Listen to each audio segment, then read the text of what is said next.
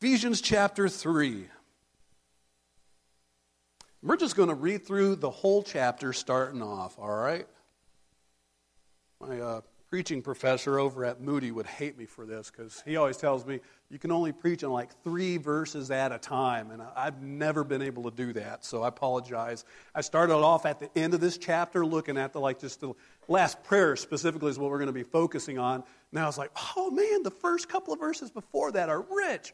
Oh, look at those ones right before that. Those are rich too. And next thing I know, I'm in Genesis, and I knew y'all wouldn't like that. So be thankful that this is just Ephesians chapter 3. Let's read together, although y'all can read quietly to yourselves. For this reason, I, Paul, a prisoner of Christ Jesus, on behalf of you Gentiles, assuming that you have heard of the stewardship of God's grace that was given to me for you how the mystery was made known to me by revelation. As I have written briefly, when you read this, you can perceive my insight into the mystery of Christ, which was not made known to the sons of men in other generations, as it has been made, has now been revealed to his holy apostles and prophets by the Spirit. This mystery is that the Gentiles are our fellow heirs, members of the same body, and partakers of the promise in Christ Jesus through the gospel. Of this gospel, I was made a minister according to the gift of God's grace, which was given me by the working of his power. To me, though I am the very least of all the saints, this grace was given to preach to the Gentiles this the unsearchable riches of Christ and to bring to light for everyone what is the plan of the mystery hidden for ages in God who created all things so that through the church the manifold wisdom of God might now be made known to the rulers and authorities in the heavenly, heavenly places. This was according to the eternal purpose that he has realized in Christ Jesus our Lord, in whom we have boldness and access with confidence through our faith in him. So I ask you not to lose heart over what I am suffering for you, which is your glory. For this reason, I bow my knees before the Father, from whom every family in heaven and on earth is named, that according to the riches of his glory, he may grant you to be strengthened with power through his Spirit in your inner being, so that Christ may dwell in your hearts through faith, that you, being rooted and grounded in love, may have strength to comprehend with all the saints what is the breadth and length and height and depth, and to know the love of Christ that surpasses knowledge that you may be filled with all the fullness of God. Now, to him who is able to do far more abundantly than all we ask or think, according to the power at work within us, to him be glory in the church and in Christ Jesus throughout all the generations, forever and ever. Everybody said, Amen. That does not mean you are dismissed. Still got a little more ways to go here. I love this. As I was reading through it, it was was really interesting to see that Paul is like writing this letter to the church at Ephesus. He's writing this letter, and he just totally stops writing the letter and busts out in prayer. This is not the first time he's done this. We're only in the third chapter. This is the second time he's writing, and then he just starts praying. You know, and it's like, I know we kind of do that sometimes. We're like writing on Facebook, we're writing our friends, and we're like praying, quotation marks, praying for you. You know, but that's kind of the extent of it. Paul doesn't just stop and go praying You know, he's like, this is what I'm praying for you. And this is a powerful prayer that's built in, it is built on purpose and meaning and conviction and experience.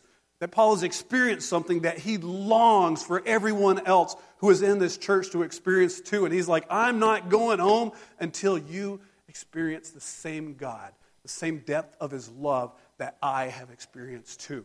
I want you to experience that. That is his prayer in this passage that I hope we can all really focus in on uh, this morning.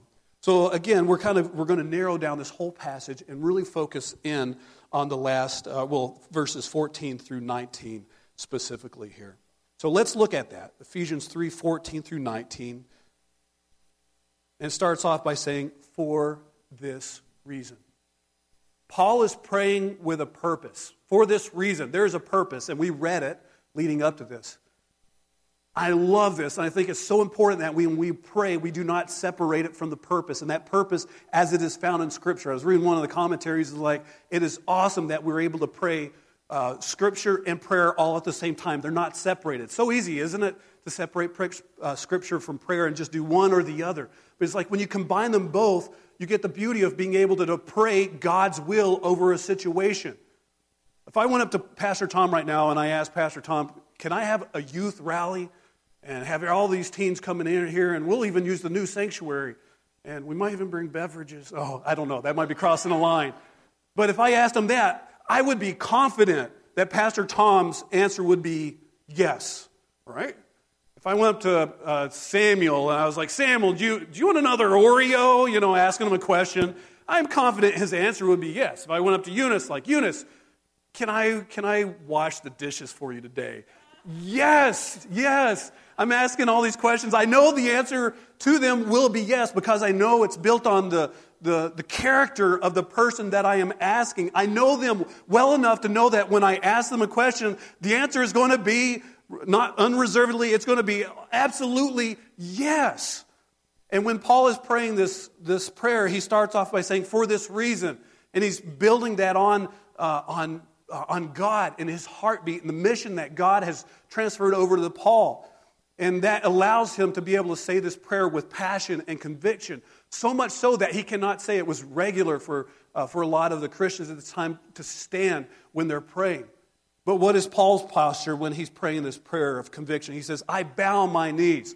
He falls down. I don't think this is just, you know, us being like wanting to show other people that we are convicted. I think he is, he is burdened with a passion for God's people, overwhelms him, brings him to his knees, and he's praying for the people. I bow my knees. You feel it? You feel it. He feels the love of God. and He wants people not go home with anything else but what he is praying. I bow my knees before the Father, from whom every family in heaven and on earth is named, that according to the riches of his glory, he may grant you to be strengthened. You notice it says to be strengthened a couple of times in this passage. That raises a red flag in my mind. Personally, I like doing things that I can do without working out. I don't like working out. Pastor Tom likes to work out. When I moved here, I still remember Pastor Tom was like, you know, taking all these big old boxes, you know, just throwing them out of the truck, and I'm like, oh, my back, you know, and all this other stuff. I was hurting. He works out. You can tell. I don't. You can tell.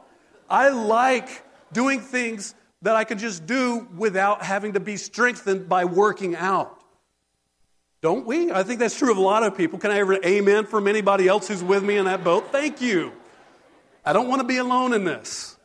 Being authentic and real, and it's hurting a little bit. He's saying that we got to be strengthened for something coming up because we can't do it on our own. That scares me a little bit.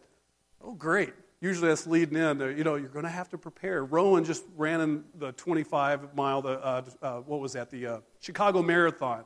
She did that. I would never do that. Way too much work going into it. It would scare me. Rowan would probably say, Yeah, you need to be strengthened. I'd be like, No, thank you. I'll pass. I'm happy. I'm content just right where I'm at. Thank you. Thank you, Rowan.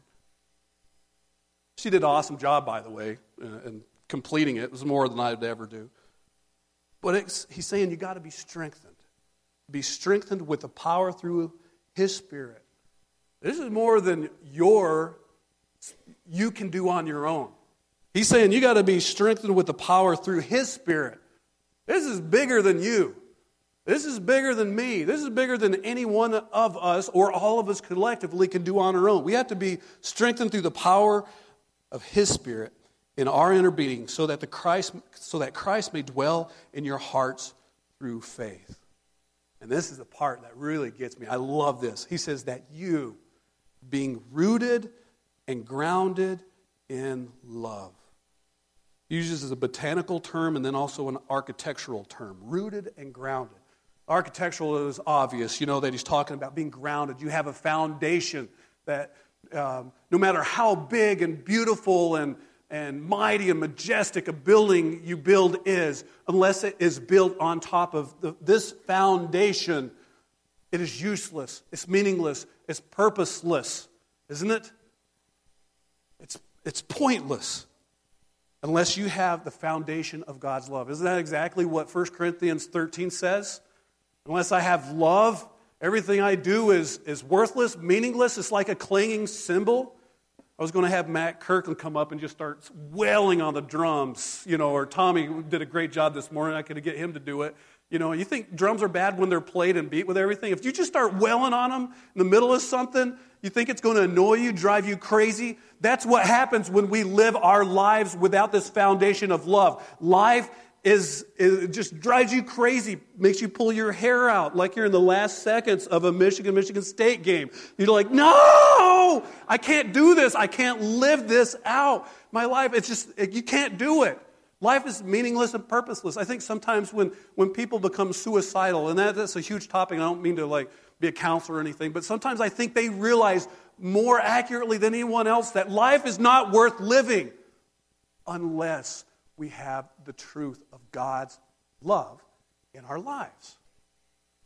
I think they've, they've come to a place where they recognize what's the point? Cymbals clanging in my head all the time. I couldn't live with that either. I couldn't live with that either. So, got to be grounded in love. But then he also says rooted. I don't know if this is a redundant concept that he was saying, you know, rooted is kind of the same, similar concept of, of foundation. But rooted in some ways implies, I think, a lot more to me than just, than just kind of a, a foundation to hold strong like roots do. Roots are very important, not just for their structural stability that they add to a plant, but also because they are a source of what? Nourishment, food. You know, the, all the nutrients and the water come up through the roots and feed the plant so it can thrive, like our middle school name is Thrive, so the, the plant can thrive. What does that have, what does it have to be rooted in? What do we have to be rooted in as the church? We have to be rooted in God's love. I think of, uh, has anybody done one of those experiments like back in, I don't know, kindergarten, first grade, second grade, where you get the carnation and you stick the carnation in, the colored water? All of a sudden, your white carnation is preferable. Your white carnation, what? Takes on the color of whatever you know, if you put purple food coloring in there, all of a sudden your white carnation turns purple or pink or blue, whatever colors you put in there. And I think that's what God is saying, you know, being rooted is that you take that nourishment and nutrients and then it colors your life. It transforms your life to be something totally different than you were before. I think that's kind of the, the idea that Paul is trying to get here. So he says, so that Christ may dwell in your hearts through faith, that you being rooted and grounded in love may have strength. There it is again. I don't like those verses. Strength to comprehend with all the saints what is the breadth and length and height and depth. And to know the love of Christ that surpasses knowledge, that you may be filled with all the fullness of God. Now it says, so that you may be able to comprehend. But then it goes on to talk about how it's incomprehensible. It's, a, it's it surpasses knowledge, is how he says it specifically. Does that? Uh, I was wrestling with that. It says it surpasses knowledge. Does that mean simply that we're called to to experience the love and depth of God, and that it's simply un, un, under, understandable that we cannot attain it, uncomprehensible, or for all you Princess Brides um, fans out there, inconceivable? Is that what he's talking about here? And I don't, I don't think it completely is. I think there's a certain realm of that that we are not able to fully take in the full capacity of the love of God. But I think it's saying that love of Christ trumps reason. The love of Christ trumps reason. What matters most, head knowledge or heart knowledge? Heart knowledge. Why ask one of those great life questions? Why did God love me? We look for a reason. But what just trumped reason? I don't think we can ever find a reason why God loves us other than God is love. And when he's talking here about God's love and saying that it surpasses knowledge, I think it's kind of like the trump card of, of life and of the world, saying that God's love is a reason, is, is surpasses all knowledge. That is the reason. That's what matters. Not just the head knowledge, but the heart knowledge. The love of Christ surpasses knowledge. Now, I want to tell you a little illustration here. Um, how many of you have been out to Arizona? Anybody? A couple of you? A couple of snowbirds that like Arizona. I grew up in Arizona from sophomore year in high school to a couple of years into college, probably about five years all total. I got to tell you, Arizona is one of the most amazing places in the whole entire world. Incredible. Specifically, I went to a place that probably all of you have seen pictures of and heard of and studied about, a place called the Grand Canyon. The Grand Canyon is one of the most absolutely gorgeous, majestic, incredible places I have ever visited. I live in Flagstaff, and so we'd go like 70 miles away to Grand Canyon for weekends, and we'd go there and uh, spend days and, and even week. Uh, you know, we'd go out and hike and just explore the Grand Canyon all over the place. And most people, when they go up to the Grand Canyon, are like, "Yep, that's a big hole in the ground." But you don't fully get to experience the Grand Canyon until you hike it, until you start going down all the way to the bottom and then you're like, wait, this is easy. I don't know what they were talking about. And then all of a sudden you start your journey back up and then you're like about to die. And then the audacity of the people who are riding their little mules all the way down and up, and they're coming by, and you're just like dying of starvation and in thirst and heat exhaustion. And these people come, you know, prancing on their little mules down, down the Grand Canyon. And we did not like those people at all. I think hate would be a pretty close to accurate term that we had for them. They had right away, so we have to get off. That was one good thing for, about them is that we had to get off the trail and sit down so that they could pass. And so we actually got a, a get to have a break without everybody else in our group thinking we were weak and tired. So that was the one good thing about them. But oh, the other good thing is that when they were coming by, we got to name them.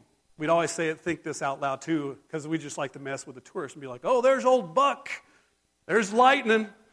There's Gimpy or Trippy or, you know, just whatever kind of names you could think of these, these uh, you know, mules to instill as much fear and get back at these tourists riding the mules down in the Grand Canyon. I apologize to any of you people who fit in this category of riding mules in the Grand Canyon.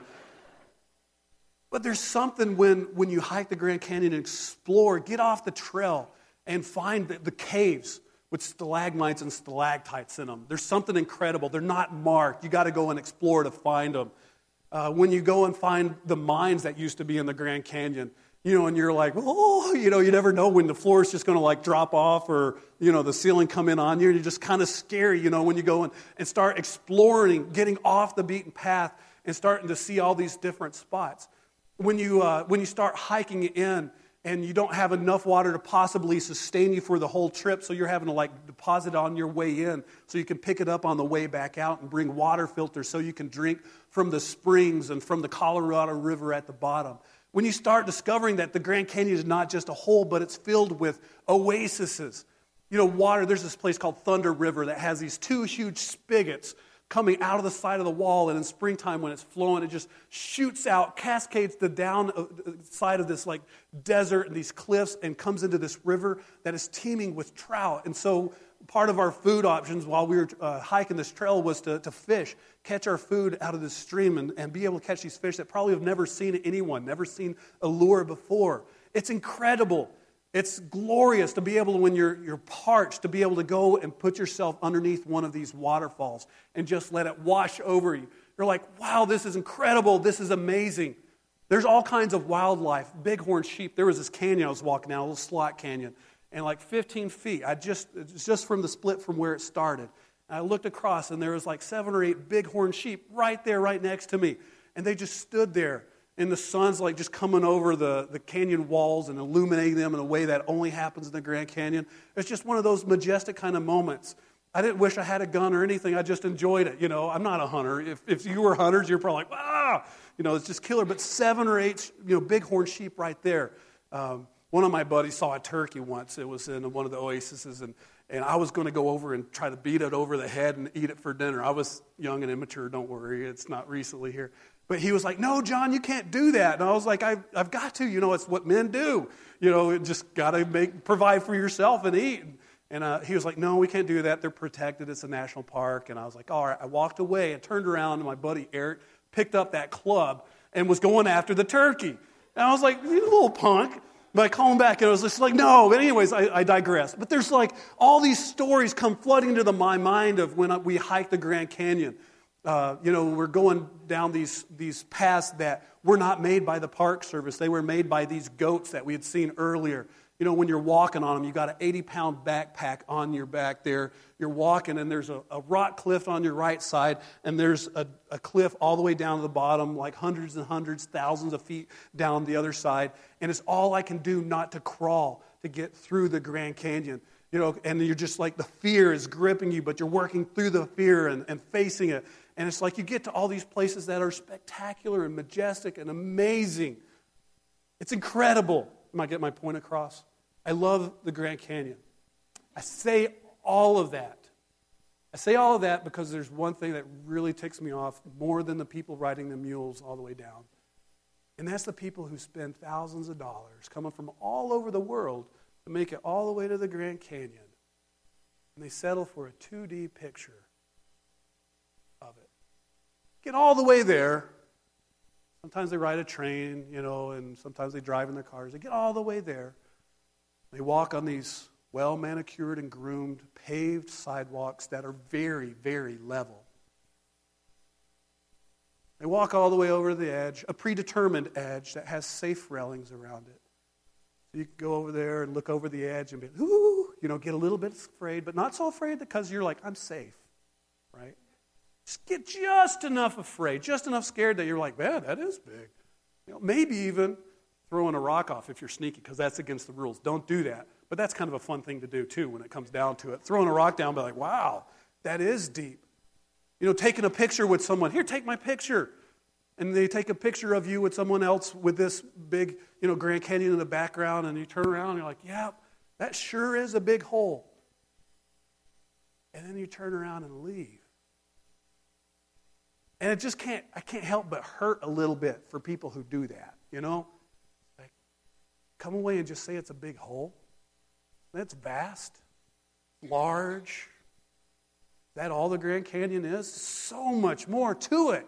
And it's all I can do not to go up to people and say, No, you can't leave yet. You got to hike down. You got to go down. I don't care if you ride a mule, just get down to the bottom. Go explore wherever you can.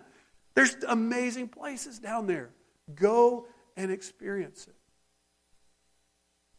And I can't help but think that Paul is kind of thinking something similar when he's writing this prayer for the church at Ephesus.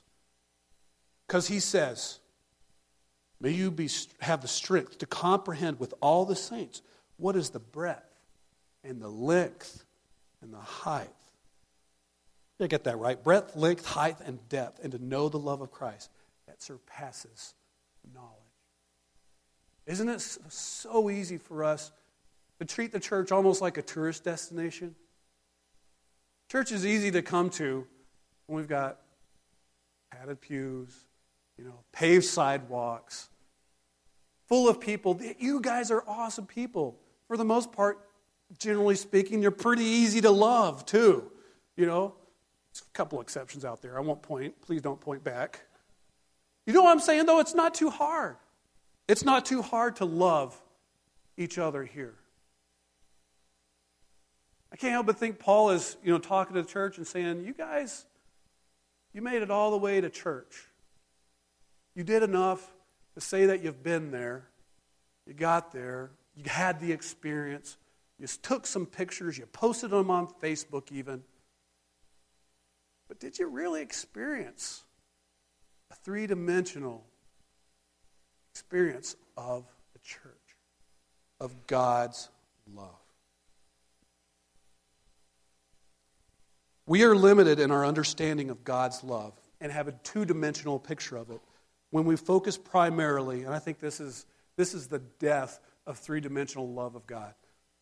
We are limited in our understanding of God's love when we focus, when our focus is primarily on God's love for me. Said this before, and I think it's worth repeating. But over personalizing our love, the detriment to us being able to love the world around us. I'm reminded of a, of a um, Greek mythology, a guy named Narcissus. Does anybody uh, remember Narcissus a little bit? Greek mythology. He's interesting because Narcissus was the guy that was beautiful, born that way.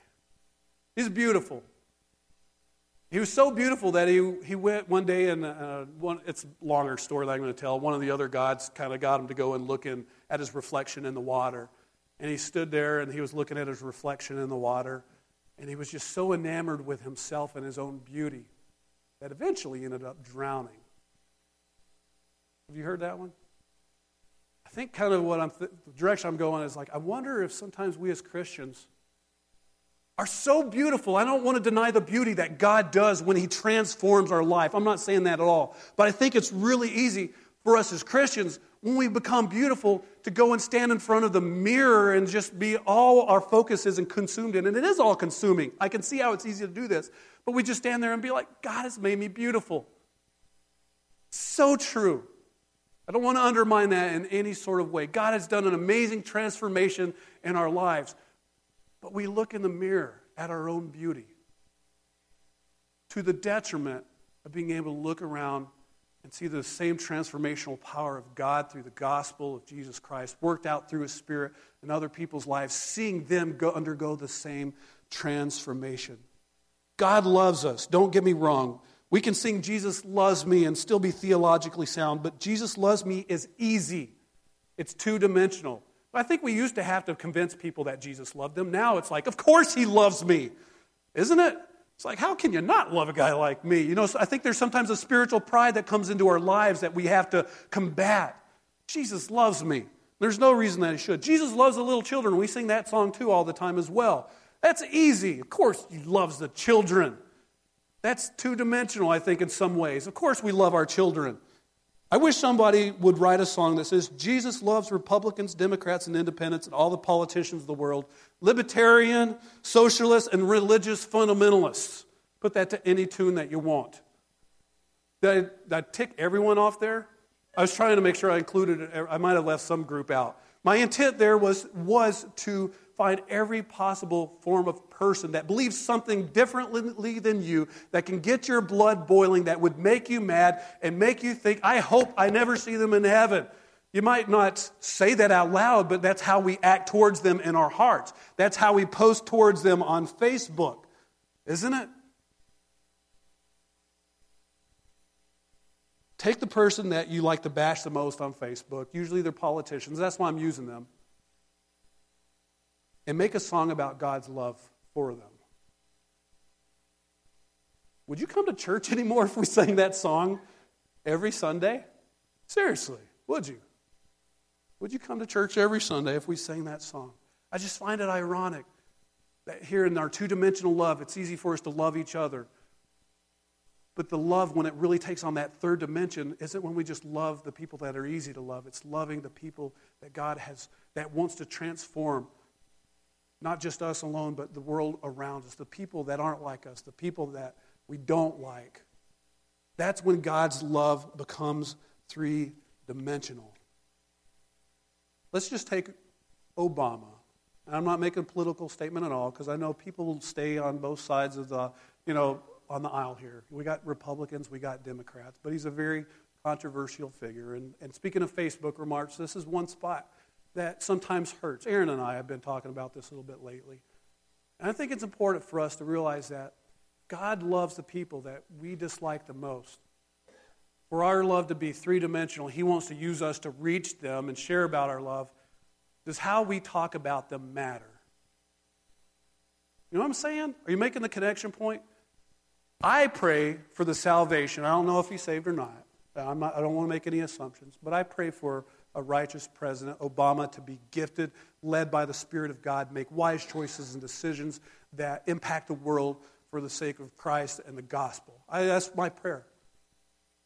But do sometimes our comments and the things that we say prevent us from being able to have that influence and impact on his life?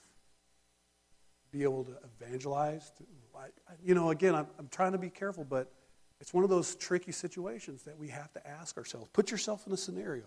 Oswald Chambers says this We're not here to develop a spiritual life of our own or to enjoy spiritual retirement. We are here to realize Jesus Christ, that the body of Christ may be built up.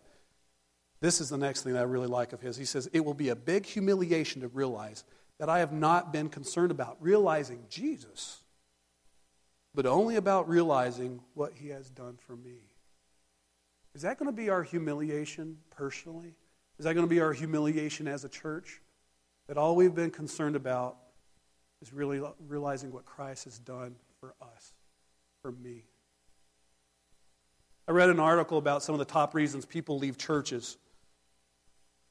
Two of these are I'm not being challenged. Second one is they're not going deep enough. I want to go deeper. Have you heard that from people in church a little bit?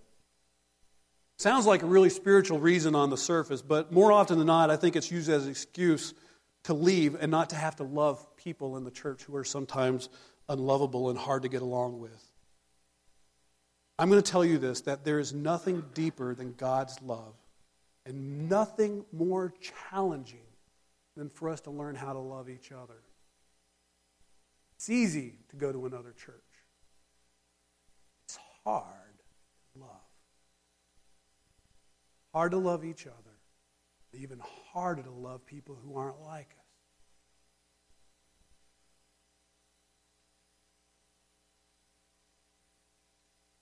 I love a good theological conversation, but I venture to say that if we understand eschatology better than we understand God's love, I think God's going to be disappointed. Don't you? Like eschatology. Good stuff. What does knowledge profit us? What surpasses knowledge? God's love. You want deep? You want to be challenged? Love. In this passage, Paul talks repeatedly about a mystery hidden for the ages. Verse 6, it says, This mystery is that the Gentiles are fellow heirs, members of the same body, and partakers of the promise in Christ Jesus through the gospel. I don't know if you caught that. You're probably sleeping by this point. Wake up for just a second so I can make this make this point here. I'm going to say it again. This mystery is that Gentiles are fellow heirs, members of the same body, and partakers of the promise in Christ Jesus through the gospel. Jonah heard that, and you know what? He just woke up and he said, I knew this was going to happen, God. You're going to let Israel saying, you know, in the same way Jonah, and, and uh, Roger did a great job talking about that last week. But Jonah was like, God, that's why I didn't want to go and show your love to the Ninevites, because I knew you were going to let them in. I knew you were going to let them in. Jonah's ticked off because he knows that the love of God has a, a, dimension that he doesn't like. I'm all good when it's God's love for me. That's not a problem. But when it comes to God's love for other people that I don't like, that becomes a problem. And it becomes a problem for us. Israel was doing on a national level, Jonah was doing on a national level what we do personally. They overnationalize their faith. We overpersonalize it to the exclusion sometimes of those around us. Let's look at the dimensions of God's love real quick here. A couple more minutes left, and I'll try to go quick. What is the height of God's love? God the Father's love for his son, Jesus, a perfect son. For those of you who have kids, you know they're imperfect. But if you talk to these parents, especially grandparents, you would think that they were perfect kids even though they're rebellious and destroying your house and everything else, it's easy for us to overlook all those things and think our child is perfect. And we love them, immensely love. But imagine God's love for an actually perfect son. Incredible. An actually perfect son who is obedient unto death, who was respectful and say, Not my will, but your will be done. God's love for his son is the height of God's love. That's the height of God's love. And it's a beautiful thing that we don't have time to study this morning. I wish we could. But for the sake of, you know, keeping going, we got to look at God's love for his son, a perfect son, and see how it, that was brought down to the depth of God's love is that he reached down for you and for me, that we are sinners, that we aren't righteous. But while sinners, Christ died for us. The height of God's love, Jesus died to demonstrate the depth of God's love for you and me so that he could show us the breadth and the length of God's love, the 3D dimensions of God's love. How does he do that? 2 Peter 3 9 says, The Lord is not slack concerning his promise, as some men count, slack, some men count slackness, but is long suffering towards us, not willing that any should perish, but all should come to repentance. That's great. How are they going to come to repentance? Unless someone goes and tells them. How are they going to know? How are they come, going to come to repentance? The Great Commission. God says they're going to come to repentance because He's going to use you and me. Acts 1 8. Go to Jerusalem, Judea, Samaria, the uttermost parts of the earth. You got to tell these people. He expects us to be the breadth and the width, the third dimension of His love. See, God's love is like a waterfall. It was poured out on His Son, Jesus overflowed from there, poured out into our lives. I think God expects our lives to demonstrate His love, not that we're like a cup. I've seen sometimes preachers say that God's love fills us up, and then we go and pour out ourselves into other people. It's kind of a cool little illustration, but imagine a waterfall that is, is endless in capacity, is overflowing, and is cascading down into your life. And when you are filled with the love of God in your life, you cannot help. It's not a matter of me being like, oh, got to pour out again. Oh, I'm so tired. Fill me up. That's not how we love. Our, our, we love by being so close to God and His Son Jesus, and so understanding His love uh, for us in that personal sense and what He has done, not just for us, but for the whole world, that we just bubble up and it flows over into everybody else. The question has been asked why did God create us? Because He's overflowing, bubbling with creation and, and creativity. Why did He love us? Because God is love and there's nothing else that he could have done because that's part of his character. It just overflows, it seeps from. He can't help it. It's like, whoops, I just loved you. I'm sorry. That's kind of what it's supposed to be for, for us, that it keeps falling into our lives. God's love cascades into our lives. It fills up, overflows onto other people. I'm sorry, I can't help you. I can't help myself. I just got to love you. Isn't that the way we're supposed to live our lives for the Lord? Not that you have to apologize for loving, but that'd be kind of cool.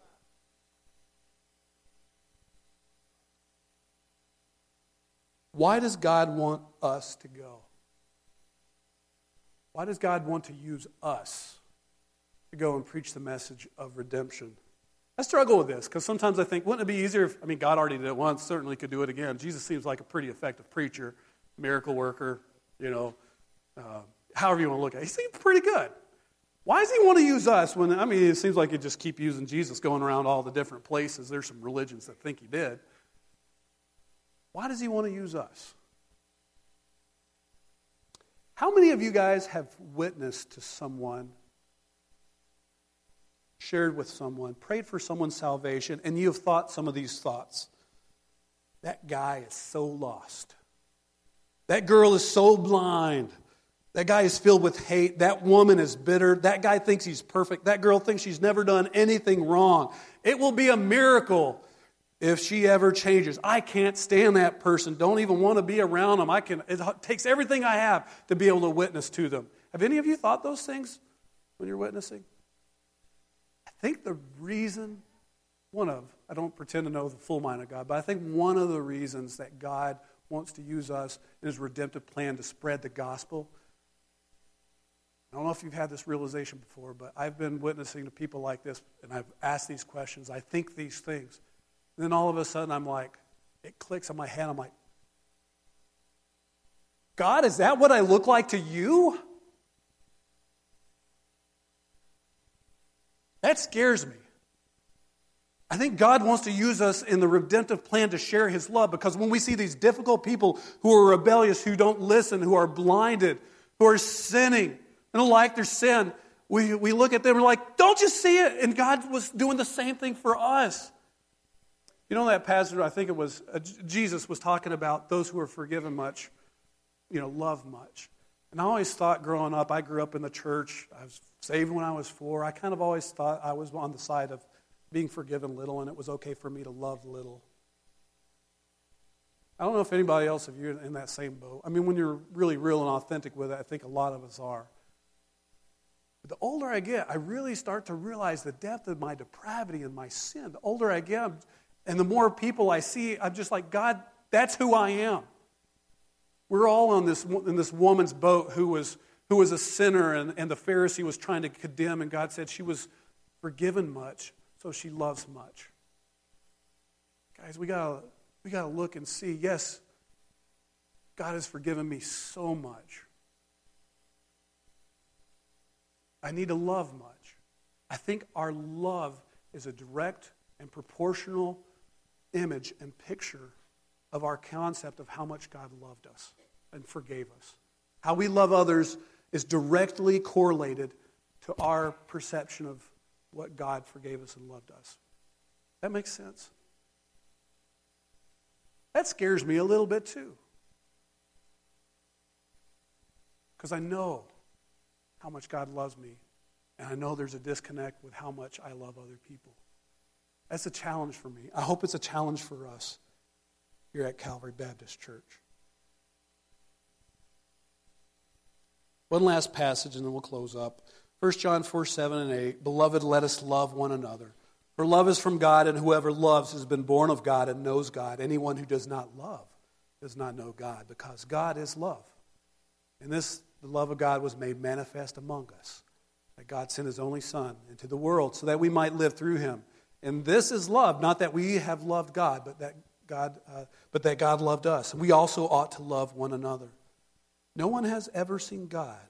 If we love one another, God abides in us and his love is perfected in us. No one has ever seen God, but if we love one another, God abides in us. I think it says that because if we love one another, it proves a very important point that we get it.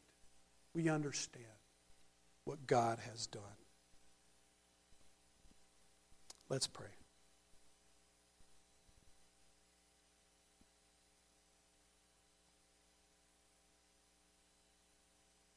I bow my knees before the Father, from whom every family in heaven and on earth is named, that according to the riches of his glory, he may grant you to be strengthened with power through his Spirit in your inner being, so that Christ may dwell in your hearts through faith, that you, being rooted and grounded in love, may have strength to comprehend with all the saints what is the breadth and the length and the height and the depth, and to know the love of Christ that surpasses knowledge, that you may be filled with all the fullness of God.